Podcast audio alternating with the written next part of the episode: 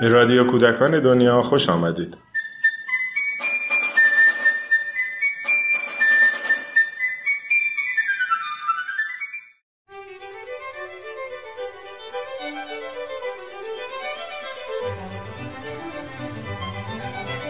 سلام جلد سوم مجموعه آشپزی ملل برای کودکان به کشور هندوستان اختصاص دارد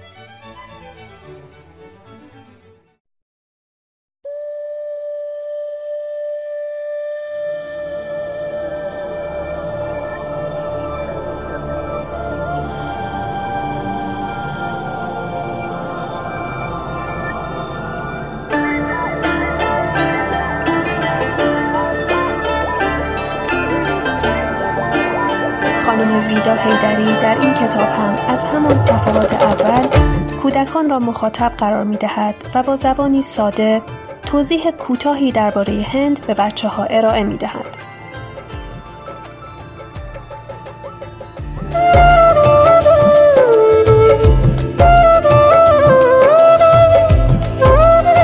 قبل از ورود به بخش صبحانه اشاره به تنوع غذایی در هند می شود.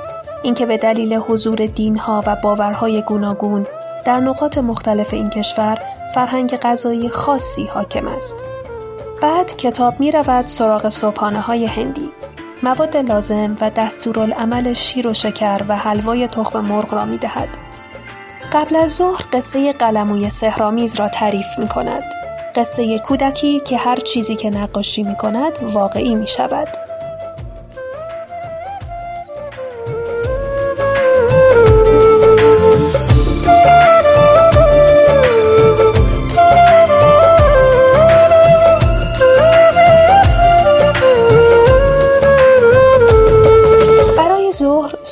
دال عدس، زرد پلو و کاری سبزیجات را معرفی می کند.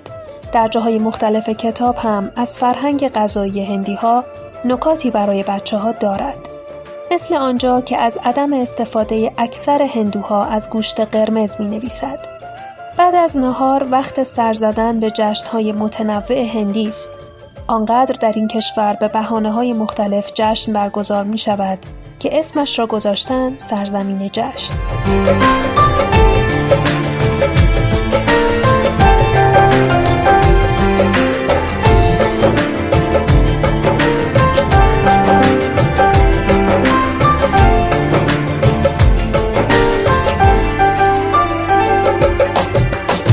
نمی‌توان از خوراکی های هندی حرف زد و اشاره به چای هندوستان نکرد. البته آنها چایشان را با شیر می‌خورند. خانم هیدری هم یکی از اسرانه هایش را به شیر و چای اختصاص می دهد.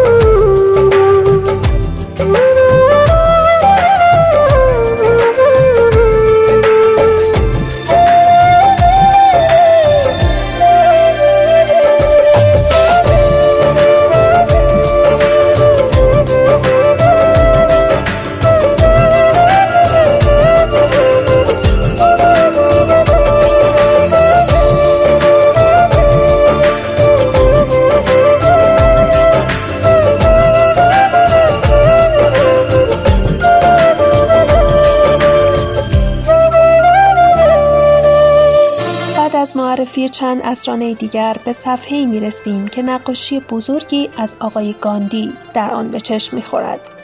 گاندی از چهره های مشهور هند و دنیا یک گیاهخوار بود و هرگز برای غذای خود حیوانی را از بین نبرد.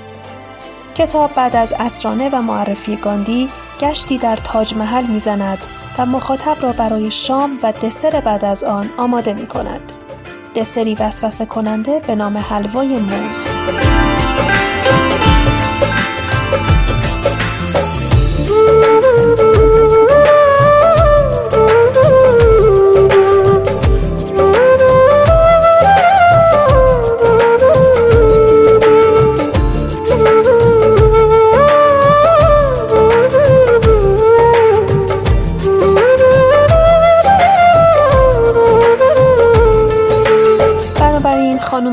هیدری در سومین و تا به امروز آخرین جلد از مجموعه آشپزی ملل برای کودکان با همراهی تصویرهای آقای حسین آسیوند ضمن معرفی ساده کشور هند و آداب و رسومش این امکان را به دست می دهد تا کودک در کنار همراه خود تجربه های متنوعی در زمینه آشپزی داشته باشد.